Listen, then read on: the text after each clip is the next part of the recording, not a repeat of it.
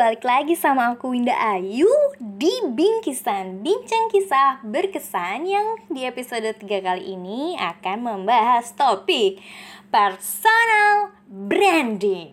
Mantap. Tapi sebelum kita mulai pembahasan topik ketiga ini Aku pengen tahu dulu dong Dari sekian ratus pemutar podcast Bingkisan ini uh, siapa nih yang udah mulai kenalan sama dirinya dan mulai mengidentifikasi bagaimana kondisi pertemanannya, siapa saja teman dan bagaimana resource mereka untuk bisa mengembangkan dan membantu proses belajar kita.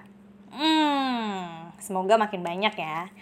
Dan dari pendengar udah mulai ada yang menyusun atau menganalisa kapan ya kira-kira aku bisa mampu untuk akhirnya memutuskan menikah atau semakin matang lagi dengan rencana selama kita masih menunggu rezeki jodoh itu datang. Hmm, semoga teman-teman makin produktif dan semakin kenal nih apa yang diinginkan, apa yang dituju, dan seperti apa upaya kita ke arah sana. Oke, kita mulai ke personal branding. Kenapa sih aku mau bahas ini gitu? Di tanggal 1 Juni kemarin, kebetulan aku dapat kesempatan untuk belajar bareng sama Becky Tumeu di akademi kelasnya dia public speaking itu.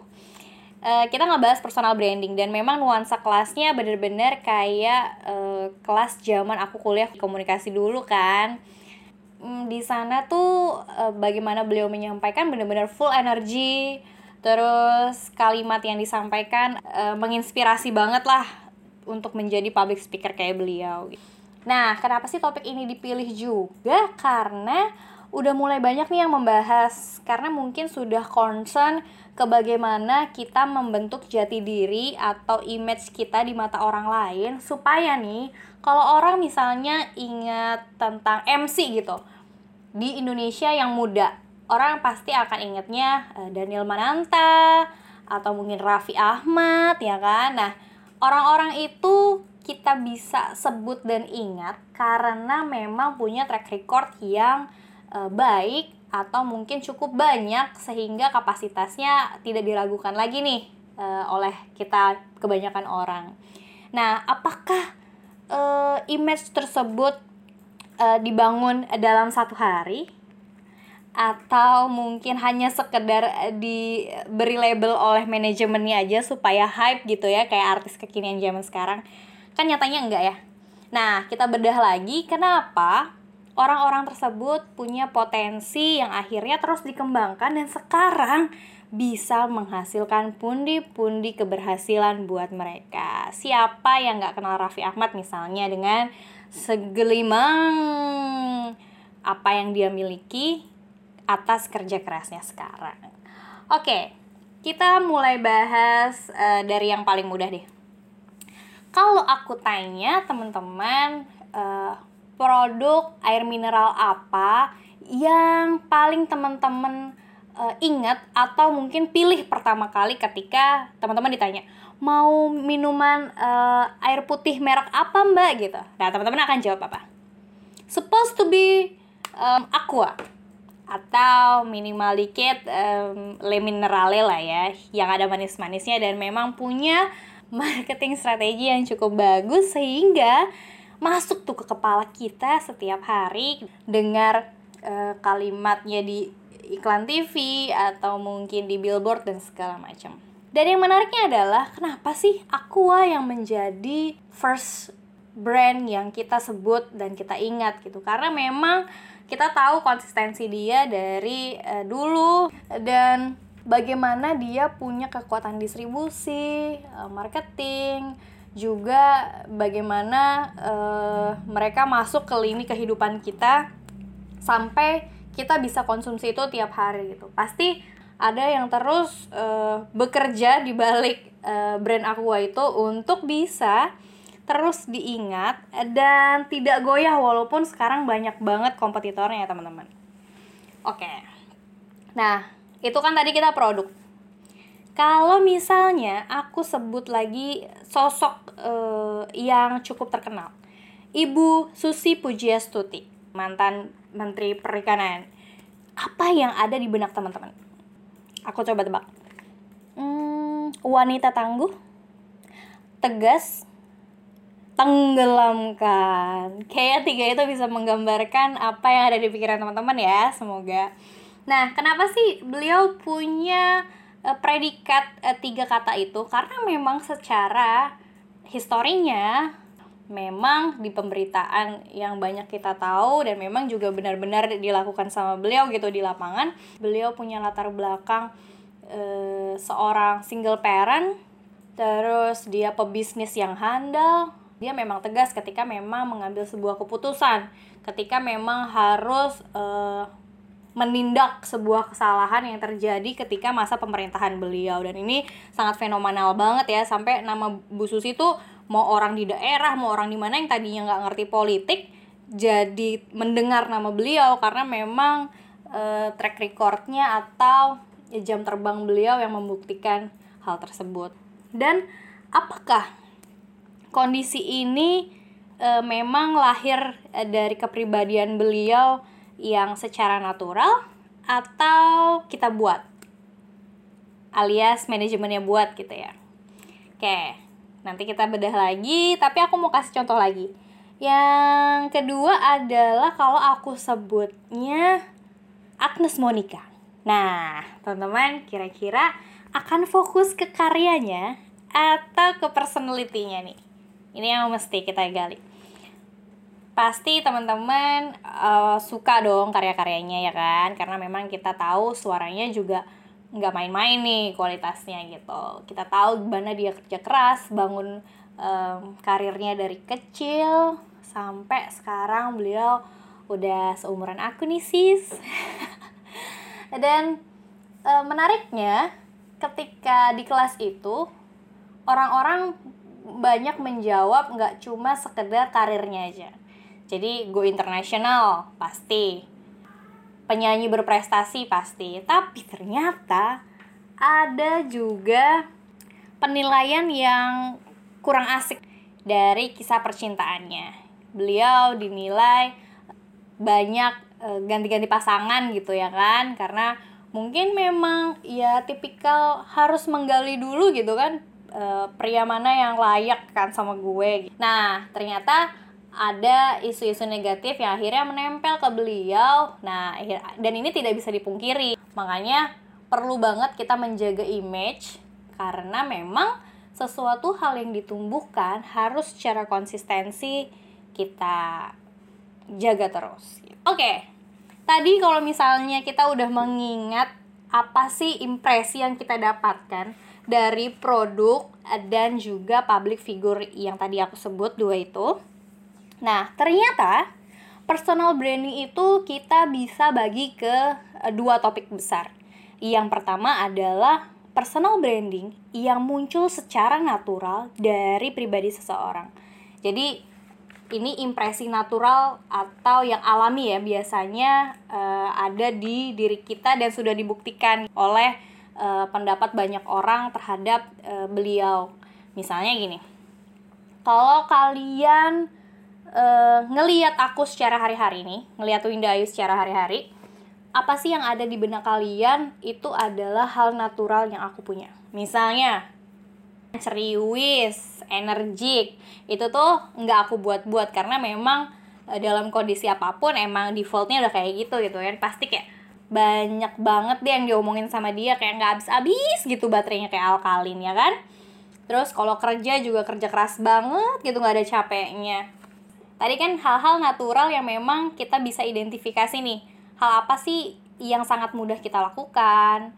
Hal apa yang sangat kita sukai dengan mudahnya gitu. Dan ini tuh e, bisa kelihatan di kegiatan sehari-hari. Secara natural dia galak. Secara natural dia orangnya teliti banget. Secara natural dia orangnya kebapaan banget, keibuan banget gitu. Karena memang mungkin ada background history yang perlu kita ulik nih oh kan ternyata dia galak karena mungkin dulu e, berangkat dari kondisi e, hidup yang tidak menyenangkan yang membuat dia keras sama hidup akhirnya keras juga sama orang lain. Misalnya kayak gitu. Kira-kira kalau aku tanya apa sih personal branding kamu yang secara natural sudah ada tumbuh dan kamu bisa uh, dengan percaya diri ucapkan gitu aku adalah orang yang sangat percaya diri. Asik. Definisi percaya diri ini perlu ditegaskan lagi percaya diri kalau misalnya jadi MC percaya diri kalau misalnya jadi pemimpin. Nah itu tuh mesti dikenali nih sama teman-teman hal-hal natural apa yang teman-teman punya sebagai personal brandingnya teman-teman. Kalau udah tahu nah coba deh ditulis dikembangkan kira-kira supaya uh, branding natural yang udah ada di diri aku ini bisa tumbuh lebih baik lagi, bisa lebih matang dan bisa membantu dalam proses dalam bekerja ataupun berkarir dan berbisnis. Misalnya kayak gitu. Oke.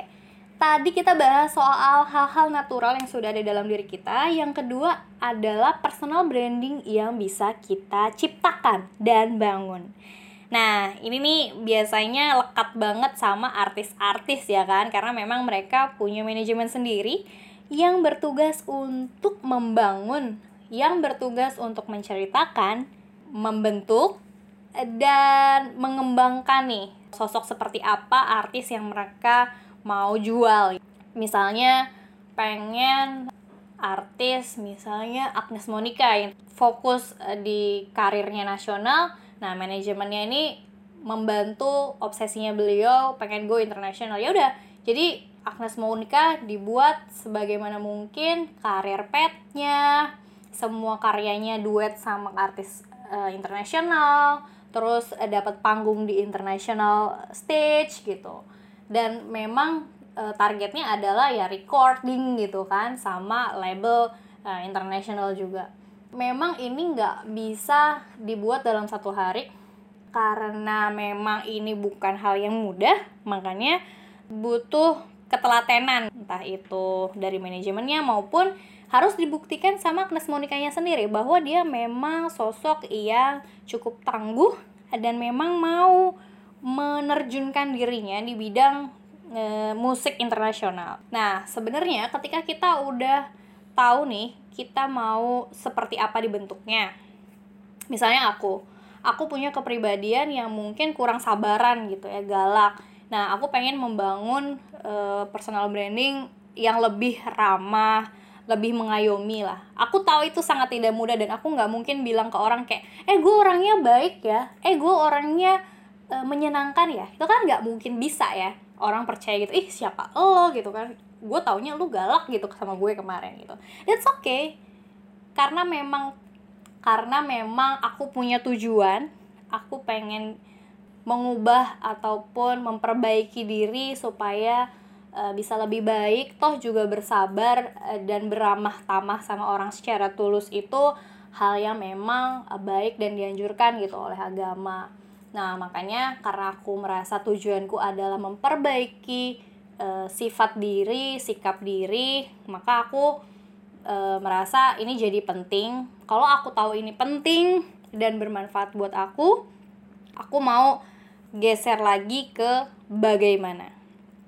Bagaimana aku bisa dinilai sebagai orang yang baik atau mungkin penyanyi juga kayak Agnes Monica. Gimana caranya?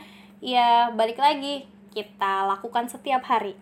Kalau kita sudah tahu seperti apa kita mau digambarkan, tujuannya untuk apa, dan e, bagaimana caranya, misalnya via Instagram, web, e, banyak mengambil kesempatan untuk membuktikan atau melatih diri, melatih kesabaran, melatih kemampuan, dan menambah jam terbang dari profesi kita Nah, itu mulai kita bisa turunin tuh, mau media apa yang digunakan, siapa yang bisa support, bagaimana timelinenya, hal-hal yang memang semuanya mendukung. Lalu ditambah lagi, ada empat poin penting dalam membantu bagaimana kita uh, membentuk karakter personal branding kita. Yang pertama, kita harus percaya diri nih untuk mengatakan atau menyatakan bahwa kita mau atau kita mampu menjadi seperti apa yang kita inginkan dalam e, gambaran diri kita. Percaya diri ya. Jadi kalau misalnya kayak kamu kayak apa? Aku pengen jadi artis uh, yang go internasional gitu bisa nggak ya? Hei, kalau misalnya kamu aja nggak pede dan nggak bulat sama tujuan kamu, seperti apa kamu digambarkan, uh, better kamu timbang lagi deh. Kamu beneran gak sih mau jadi penyanyi internasional? Beneran gak sih pengen jadi orang yang lebih ramah? Nah, kalau kamu udah pede misalnya dengan bilang kayak, oh jelas gue pengen go internasional kayak Agnes Monica, toh gue udah latihan gue punya channelnya juga gue punya manajemen yang siap juga gue internasional why not gitu yang kedua konsisten kalau misalnya kamu pengen jadi orang yang sporty yang pengen uh, olahraga terus pengen sehat gitu. Pengen terkenal sebagai orang yang punya lifestylenya uh, sehat dan bagus gitu. Ya kamu konsisten lakukan. Misalnya ya tiap hari bawa bekal makanan sehat, tiap hari ada jadwal olahraga, ikut komunitasnya, dan berbagi konten bagaimana bisa mempertahankan dan membantu diri kamu menjadi orang yang sehat. Kalau aku pengen dikenal sebagai orang yang ramah, ya aku konsisten memperbaiki diri, bagaimana memposisikan sebagai lawan bicara yang ingin juga dapat keramahan itu, ingin juga dapat dibantu, dapat dampak baiknya dari apa yang aku ingin gambarkan tadi. Terus e, konsisten ini nggak cuma di satu dua waktu atau satu dua tempat aja kita konsisten gitu, tapi konsisten menjadi turunan dari seluruh sikap kita di tiap-tiap waktu, tiap momen dan kepada siapa pun tanpa pandang bulu. Misalnya kayak Mbak Becky Tumewu gitu. Dia selalu dibilang kayak ih lu peres banget deh kalau ketemu orang siapa aja yang nggak dikenal juga. Lu ramah. Loh gue memang secara naturalnya gue pengennya nyapa semua orang kalau gue ada tenaga. Karena buat gue nyapa dan ngobrol sama orang tuh gue dapet energi gitu kan. Tapi kan tetap aja sebanyak banyaknya energi tetap gue butuh istirahat dong kan. Nah kalau misalnya gue lagi ada energi gue lagi di mana gitu keluar semua gue sapa dari satpam uh, office girl semua yang gue sapa. Karena gue pengen uh, menyalurkan energinya. Dia bilang kayak gitu energi positif gue gue pengen mereka ceria juga kayak gue. Dan buat gue ketika kita membangun komunikasi sama orang dia juga akan terbantu atau mungkin e, bisa mengubah harinya yang lagi bad mood jadi good mood atau bisa jadi yang tadinya sungkan jadi lebih ramah sama kita. Nah, setelah pede dan konsisten, yang ketiga yang penting adalah kita harus jujur. Apakah memang itu benar-benar yang kita inginkan dan apakah itu benar-benar bisa ada di dalam diri kita. Misalnya, misalnya Agnes Monica pengen gue internasional, pengen punya label record eh, di luar negeri, duet sama artis luar negeri. Tapi dia ternyata membangun kebohongan publik, misalnya kayak cuma sekedar uh, nampilin poster sama artis luar negeri, padahal dia nggak duet beneran gitu Terus misalnya gue beramah tamah tapi ternyata nggak tulus, cuma pers aja dan cuma sekedar orang-orang tertentu aja yang gue perlakuin kayak gitu. Nah, atau misalnya tadi ada teman-teman yang pengen dicitrakan sebagai orang yang punya gaya hidup sehat tapi ternyata cuma di luar rumah aja, di di rumah dia makan gorengan, dia jajan-jajanan manis, dia cuma olahraga ketika diposting aja. Tapi kalau di luar postingan dia nggak olahraga sama sekali. Nah, better mending jujur deh. Karena apa pun yang palsu sifatnya itu pasti cuma sementara. Capek pula kan kita nipu-nipu orang, terus giliran nanti ketahuan terbongkar kalau misalnya kita kaleng-kaleng, malu nggak sih lu dibilang kongguan, kaleng kosong ya kan? Nah, mending jangan deh. Nanti rusak citranya malah jadi susah ngebangun lagi yang baru atau sekedar diterima sama masyarakat. Selain PD, konsisten dan jujur, yang terakhir adalah spontan untuk mengecek apakah kita itu benar-benar sudah mendalami karakter atau image yang mau kita bangun. Semisal, kalau misalnya bilang, eh gue kan seorang public speaker gitu, oh ya udah kita tes aja dia dadakan dijadiin MC, dijadiin misalnya pembawa berita atau bintang tamu yang ngomong terus atau misalnya kayak aku uh, aku bilang aku mau jadi orang yang ramah. Coba aja lihat apakah aku kalau di chat bales dengan ramah? Apakah aku kalau misalnya lagi dalam kondisi yang sulit aku tetap ramah? Ketika mengambil keputusan yang genting aku tetap ramah. Nah ini hal-hal yang perlu kita uji. Misalnya juga kalau teman-teman merasa aduh aku orangnya latahan gitu nah itu tuh mulai diperbaiki mulai dilatih supaya latahnya hilang. Kalau misalnya orangnya galak berarti mulai dilatih untuk meditasi atau hal-hal yang bisa mengurasi, memindahkan emosinya sesuai porsi dan tempatnya. Kalau misalnya memang masih ada keluar marah-marahnya, ruangnya yang dipersempit. Misalnya, oh ya udah lo kalau mau marah-marah di ruang personal aja. Lo ajak dia one on one untuk ngobrol, lo marahin gak apa-apa lah kalau misalnya memang dia salah di kadarnya dan ya udah nggak perlu banyak orang tahu eh, dan terdengar ke orang lain.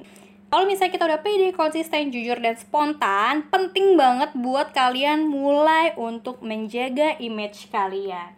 Ih kan kalau jaga image itu berarti palsu. Hei, nggak juga gitu. Jadi ini stigma negatif yang memang kita perlu luruskan. Bahwa menjaga image itu memang sangat diperlukan untuk setiap orang. Kok uh, jaga image terus sih? Oh iya memang gue sedang berupaya untuk konsisten, berupaya untuk menguatkan e, gambaran diri gue sebagai orang yang seperti apa. Balik lagi, karena semua dalam proses personal branding ini perlu kerja keras, jadi nggak usah perlu minta minta orang kayak, eh gue harus gue internasional ya, eh gue orang yang ramah tamah ya, eh gue orang yang punya lifestyle bagus ya, gitu. Jadi nggak perlu kita banyak ngoceh, maka orang akan tahu sendiri dari apa yang kita lakukan sehari-hari dan memang tergambar dari personal branding yang mau kita bangun. Kita geser ke contohnya Mbak Becky saat itu. Jadi, dia itu kan udah lama banget tuh dari tahun 92 beliau tuh ada di Prambors. Dia punya sampai sekarang sekitar e, 28 tahun hampir 30 tahun lah beliau ber berkarir. Nah, beliau itu digambarkan sebagai public speaker, kritis dalam berpikir, energik, seorang trainer dan fasilitator, dan orang yang talk aktif. Kenapa talk aktif? Karena memang secara natural dia miliki sejak kecil.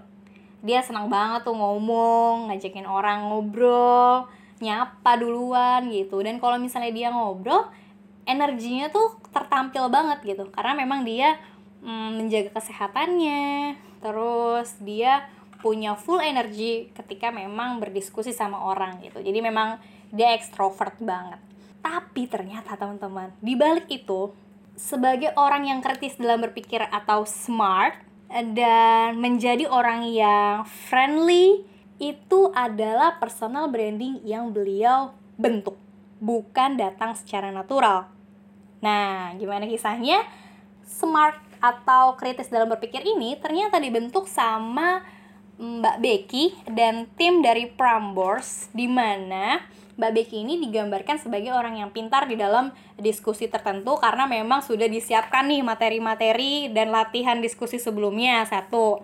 Terus kedua, kalau misalnya mereka mainan dumb and dumber, nah memang selalu dikondisikan settingannya Mbak Becky ini sebagai orang yang beruntung dan selalu terhindar dari kesalahan dalam menjawab gitu. Jadi karena itu terbentuk selama 10 tahun dan terus-terusnya jadi e, dikesankan bahwa wah Mbak Becky kan selalu pinter jawab, selalu bisa e, mengambil intisari dari diskusi, bisa tektokan dengan lancar karena dia ngerti seluruh materi yang disampaikan oleh pembicara saat itu di radio.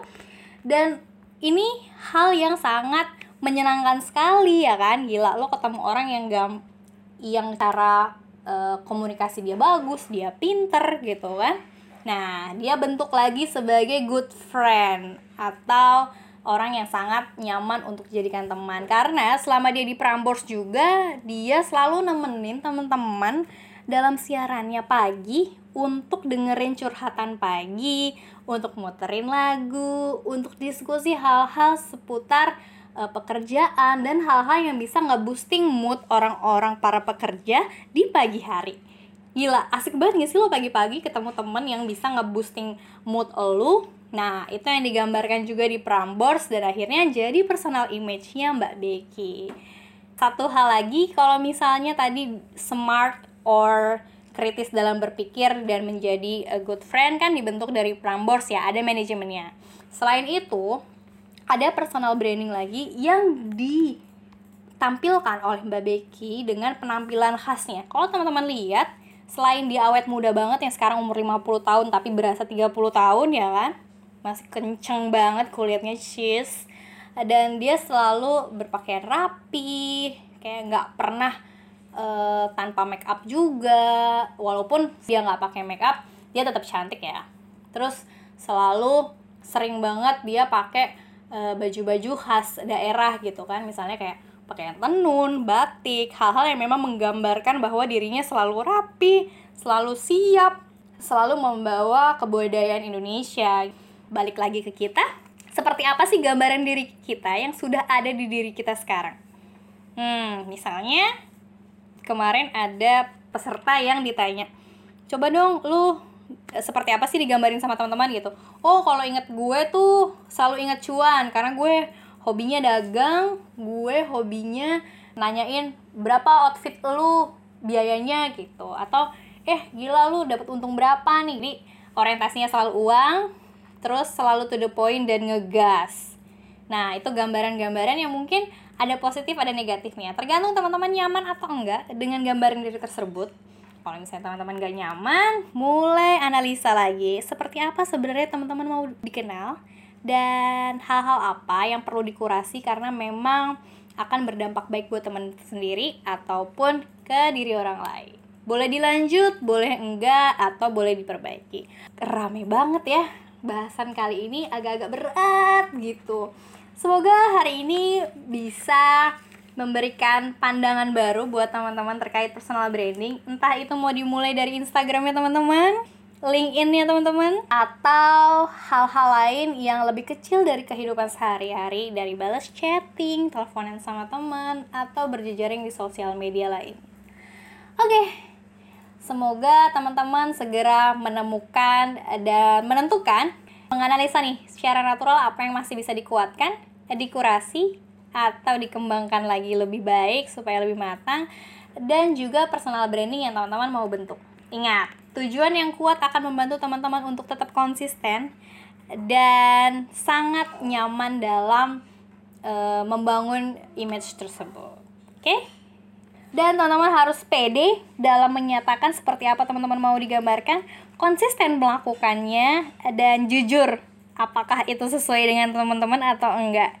Dan cek terus dengan spontan supaya menguji nih sudah seberapa jauh mendalami brand image tersebut. Jangan lupa jaga image itu penting kalau kamu masih mikir personal branding itu cuma ada di media sosial atau di TV, nah sekarang kita mulai restrukturalisasi lagi nih definisi personal branding. Padahal sebenarnya personal branding itu ada dari hal terkecil dalam hidup kita untuk kebaikan diri kita juga.